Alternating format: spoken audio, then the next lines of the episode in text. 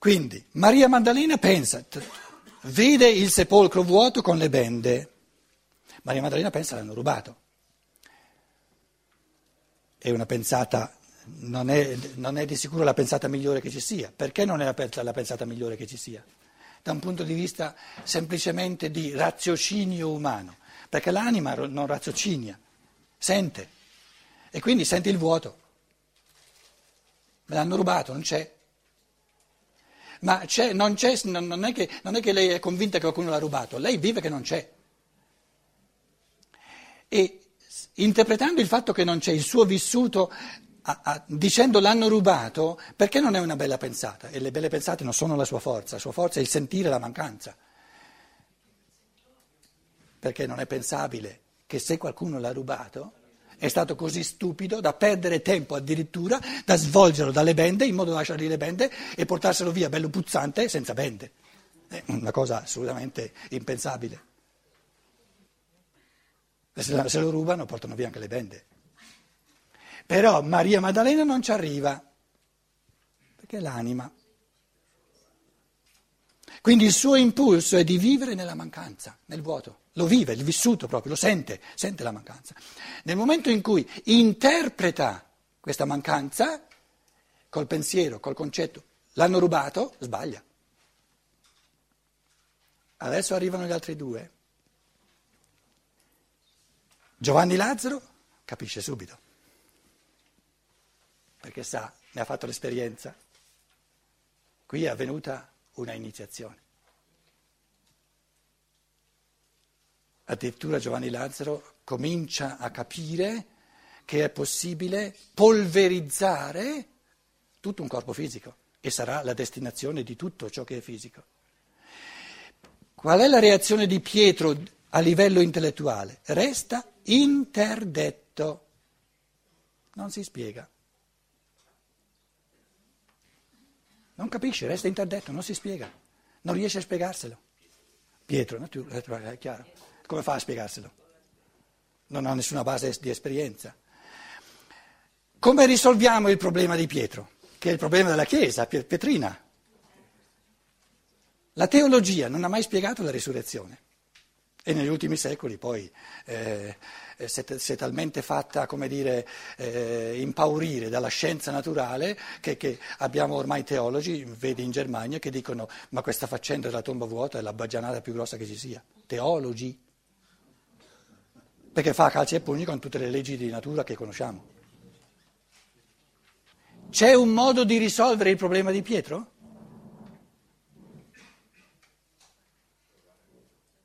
Giovanni, che vada a imparare da Giovanni? Perché quello capisce, quello sa di che si tratta.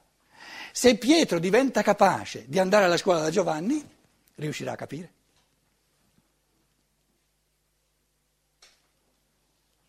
la Chiesa Cattolica è il Pietro che ancora si rifiuta di andare alla scuola da Giovanni, che è la scienza dello spirito, e che non vuole ammettere che non ci capisce nulla.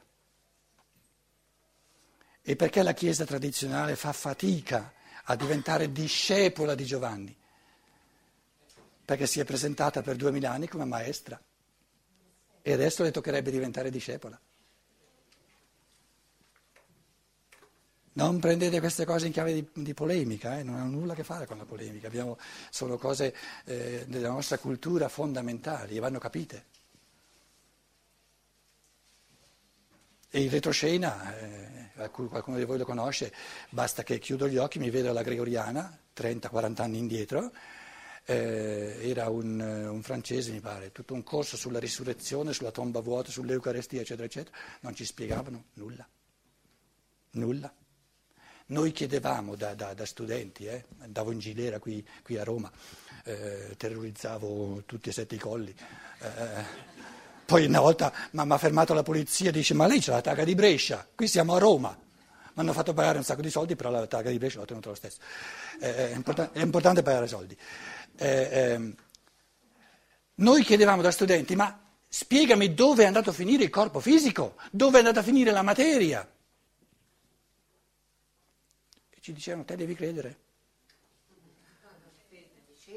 Te devi credere. Mistero della fede. E dirà anche onesto se volete, perché non lo sapevano spiegare. Perché adesso noi con una matrice di formazione ehm, scientifica che tutti in fondo abbiamo, tecnica, il mondo tecnico in cui viviamo, dov'è l'uomo d'oggi che, che, ha un'esperienza della forza creatrice dello spirito a un punto tale che riesce, che riesce a trovare scientificamente, da un, da un, punto di vista di scienza naturale, perché un corpo fisico che sparisce è un fenomeno di scienza naturale, non soltanto di scienza spirituale, che riesce a trovare, in quanto scienziato naturale, convincente allo spirito umano, che è proprio nel destino evolutivo dello spirito umano di diventare creatore a un punto tale che tutta questa cosiddetta materia che ha fatto sorgere la, la fa di nuovo sparire tira fuori da tutto questo mondo di materia tutte le forze dello spirito, tira fuori tutte le forze animiche, tira fuori tutte le forze vitali, tira fuori tutte le forze formanti, cosa resta? Polvere cosmica. Aristotele la chiama materia prima. Materia prima è pura potenzialità perché non ha né forze formanti, né forze vitali, né forze animiche, né forze spirituali dentro. Quindi la materia prima, o la polvere cosmica in, in senso esoterico, è il sostrato per nuove creazioni dal nulla. La percezione della tomba vuota è la provocazione a creare il pensiero che dice è il compito del mio spirito di uomo, con la luce del pensiero e col calore dell'amore, di far sparire nel nulla tutta la materia che c'è, perché dal nulla viene e nulla è. Lo spirito è una realtà. A livello concreto, cosa che ci siamo già detti anticipando eh, e soprattutto poi l'ultima volta, la penultima volta, con i due capitoli sulla passione e sulla morte, il Logos ha inabitato in questo corpo fisico tre anni. Il Logos è la totalità della creatività del pensiero. Il logos è l'organismo di pensieri del cosmo in cui viviamo, organismo vivente, animico, spirituale, di pensieri. Ora, questo logos brucia il sostrato di percezione materiale in senso assoluto. Però non brucia tutto il cosmo, tutto il mondo eh, eh, in, in, di, di botto togliendoci via la percezione, brucia il suo corpo. Quindi, quindi diciamo, l'inabitare del Logos nel corpo di Gesù di Nazareth è stato un assoluto consumare la materia per tre anni. E questo corpo non avrebbe potuto assolutamente eh, farsi da supporto per, questo, per questa, questa, esplicazione di spirito oltre tre anni e mezzo, che sono poi i, anni, i primi tre anni e mezzo della vita del bambino, dove impara la posizione eretta e a camminare, dove impara a parlare e dove impara a pensare. E tra l'altro verrà una umanità dopo di noi che saprà leggere i Vangeli in questa chiave che dei tre anni della vita del Cristo sulla terra, il primo anno si incentra, tutto quello che il Cristo fa e che dice si incentra sui misteri della posizione eretta e del camminare, il secondo anno sulla comunicazione della parola e il terzo anno sul pensiero. Tanto è vero che il Vangelo di Giovanni, che è il Vangelo del pensiero, i primi due anni del Cristo ci, le, le, le, le finisce tutti, tutti e due nei primi sei capitoli. E quasi tutto il Vangelo di Giovanni, tra l'altro, tutta la seconda parte, l'ultima settimana. Perché il terzo anno sono i misteri del logos, de, de, del pensiero del Cristo. Questo detto soltanto fra parentesi. Concretamente, da un punto di vista di, di, di scienza naturale, il corpo materiale di Gesù di Nazareth al momento della morte era diventato friabile in senso assoluto le spezie, le, le, le, gli unguenti che di solito servivano, vedi le mummie presso gli egizi, gli egiziani, a conservare il più a lungo possibile questo corpo, su questo tipo di corpo hanno l'effetto opposto, accelerano il, il, il, il processo di, di polverizzazione, di disgregamento. Il Vangelo dice, l'abbiamo visto l'ultima volta, che già sulla croce tutto l'elemento umoreo, tutto l'elemento di sangue e di acqua è uscito, e questo indica non c'è più nulla di vitale, è una materia che diventa sempre più secca. Cosa c'è avvolto nelle bende? C'è, chiamiamola materia se vogliamo, dove no, però questa materia non è più tenuta insieme da nessuna forza formante, da nessuna forza vitale, umorea, acquea, liquida, perché tutto il liquido è uscito, da nessuna forza animica perché è morto, già in croce ha esalato lo spirito, che è l'anima, nessuna, da nessuna forza spirituale. Il cadavere di un uomo normale resta compatto per un certo periodo di tempo per forza di inerzia. È una forza di inerzia che poi prima o poi si dissolve. Le forze di inerzia che permettono a questo corpo di restare compatto per ancora un po' di tempo sono, in questo caso, assolutamente minime, anzi non ci sono. Se succedesse un movimento un po' brusco della Terra, e la Terra in tutte le sue creature sussulta per questa liberazione dall'incanto nella forma fisica, e quindi il terremoto fa parte di questo movimento archetipo, basta un, terre- un minimo di terremoto per far andare in polvere questo mucchio di materia. E restano le bende. Steiner dice è stato un terremoto sussultorio un terremoto sussultorio crea delle crepe nella terra, no? Ora, un, un, un, un, movimento sussultorio, noi siamo abituati a pensare, il, il nostro materialismo, a pensare che quando c'è un terremoto il, il, il fenomeno si, si, si, esaurisce nel fatto che le, le, le, diciamo, le, platte, ehm, le placche tettoniche si spostano, ma non poniamo neanche la domanda chi le muove. Quindi tutti gli esseri della natura, tutti gli gnomi, le ondine, nel loro sussulto, sussultare significa muoversi, eh? Di giubilo, di gioia, è chiaro che creano proprio dove c'è il sepolcro una, una, una crepa nella terra, una fenditura. La terra, madre di tutti gli uomini, apre la sua bocca e riceve la comunione del corpo del Cristo per tutti noi, come prima. Non per forza di, natu- di, forze naturali, ma per gioia e per gratitudine di tutti gli spiriti della natura, che sono lo spirito della terra.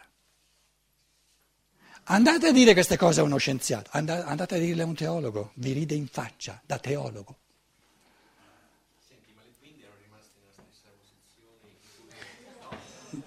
Ci arriviamo, ci arriviamo. Ti dice che le bende, siccome c'è stato un movimento ondulatorio, le bende si sono arrotolate.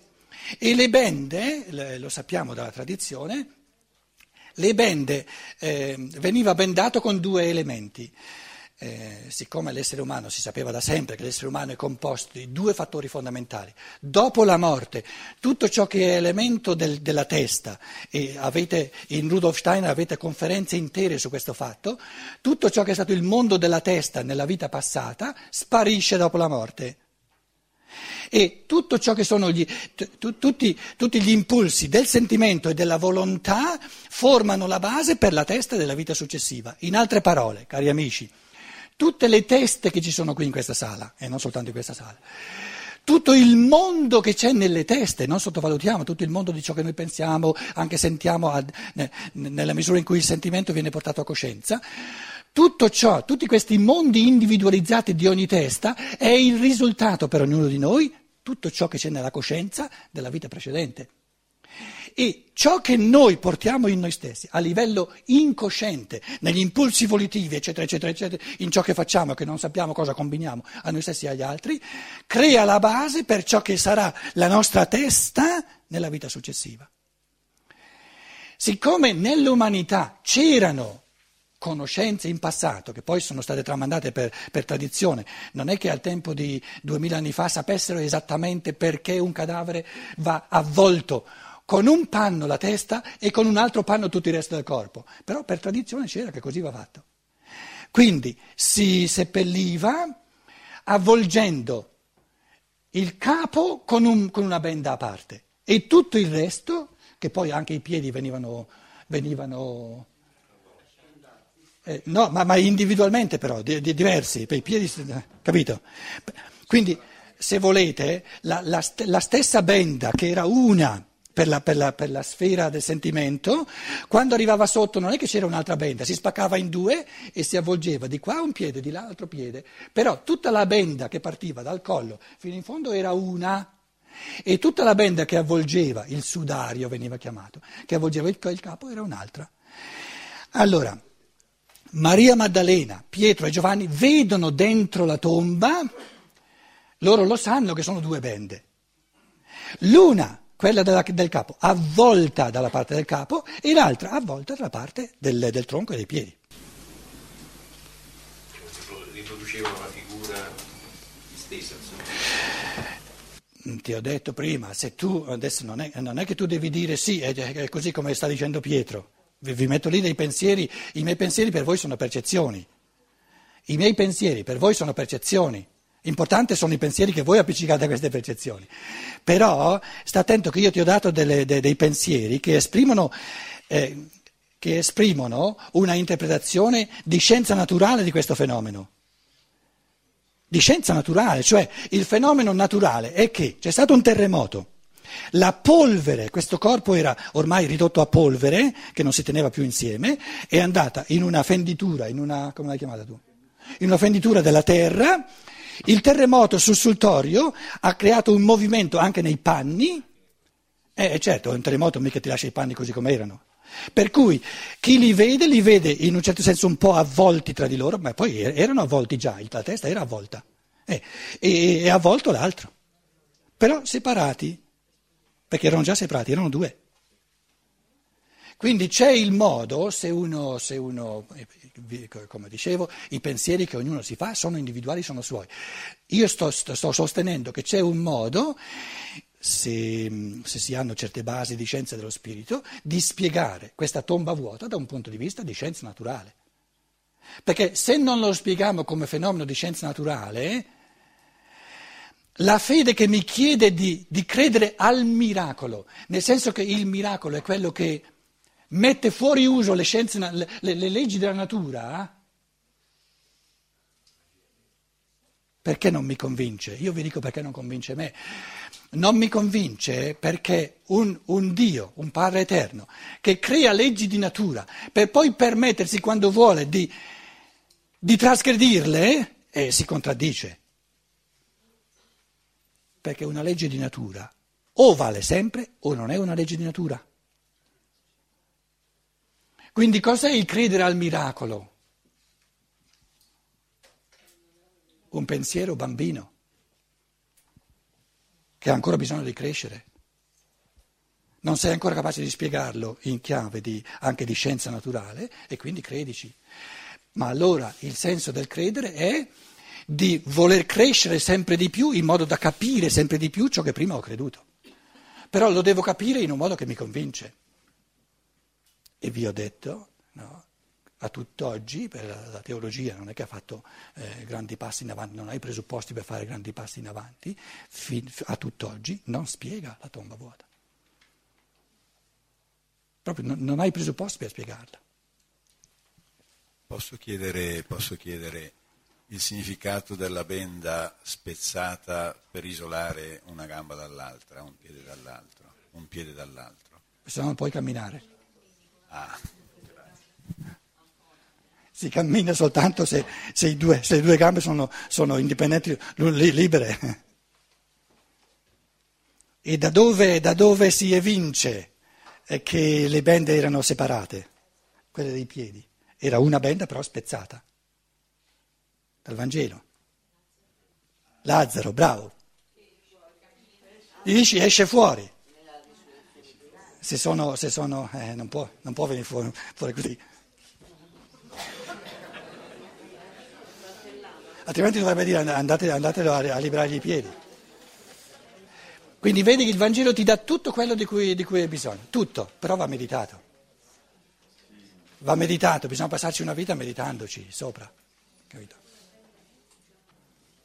Tra l'altro eh, i, i sinottici dicono se il tuo occhio destro, se il tuo braccio destro, se il tuo piede destro, la tua gamba destra ti sono di scandalo, tagliali via. Allora c'è una differenza tra la gamba destra e quella sinistra. Si sapeva, cosa che la scienza dello spirito ci ripete, che eh, nell'essere umano normale, a parte i, i mancini, no? Eh, la, tutta la parte destra è molto più forte e più attiva. È la parte dell'attività, della libertà. Quindi la parte destra crea, la parte sinistra accoglie, riceve. Tutte e due sono importanti, bisogna sempre trovare il giusto equilibrio, perché se non ricevo nulla non ho la base per, per diventare sempre più creativo. Quindi si diceva, eh, l'essere umano non può esuberare dalla parte di ciò che riceve, perché riceve tutto e deve ricevere tutto. Riceve tutto. Può invece, eh, come dire, ehm, diventare eh, illudersi di poteri più, più di quello che può. Dunque, la, la, la, il braccio destro che diventa, sca- che diventa pietra d'inciampo è quando l'essere umano nella sua libertà, eh, mi vengono parole in tedesco, qual è il problema? Nein, will er zwingen. No, er will er, er zwingen. Quando uno vuole più di quello che il karma gli, gli, gli rende possibile. E c'è, sì, ma... Eh, Michael. Er will etwas erzwingen, was ihm nicht möglich ist. Schwierig, difficile da dire in italiano. Pretende, sì, ma non basta. Eh, eh, come dire, picchia e martella per avere più di quello, per ottenere, per raggiungere, per, per, realizzare più di quello che il suo karma gli rende possibile. Si accanisce. Si accanisce, ecco. Vuole realizzare più, più, più più, più ambizione, più, più, più, mm, successo, più potere di quello che il karma gli dà a disposizione. Che può masticare, che è previsto per lui. Com'è? Sì. Eh, un linguaggio dove c'è stato un Martin Lutero, che per la Chiesa Cattolica era un prevaricatore, prevaricare, prevaricare no? ha tutti questi vocaboli. La lingua italiana, dove l'essere italiano è stato tenuto bene sotto le gonne, vedi Stato Pontificio, eccetera, eccetera, eccetera, non, non ci sono neanche i termini, neanche le parole. Per questa forza dell'io che diventa, che diventa energumeno a un punto tale che vuole più di quello che gli, è, che gli è previsto, che gli è stato previsto. Com'è? Sì, ma non soltanto di realizzazione, vuole realizzare più di quello che che poi non saprà digerire. Sì, ma non ci sono parole che... La parola tedesca lo dice in un modo perfetto. Erzwingen. Erzwingen significa... Eh.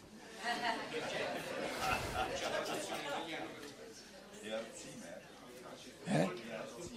Erzwingen. Er? Zwingen. Zwingen vuol dire costringere.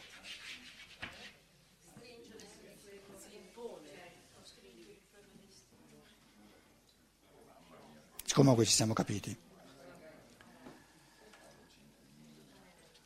Facciamo una pausa che vi dà la possibilità di comprare tutti i libri che ci sono. 20 minuti di pausa.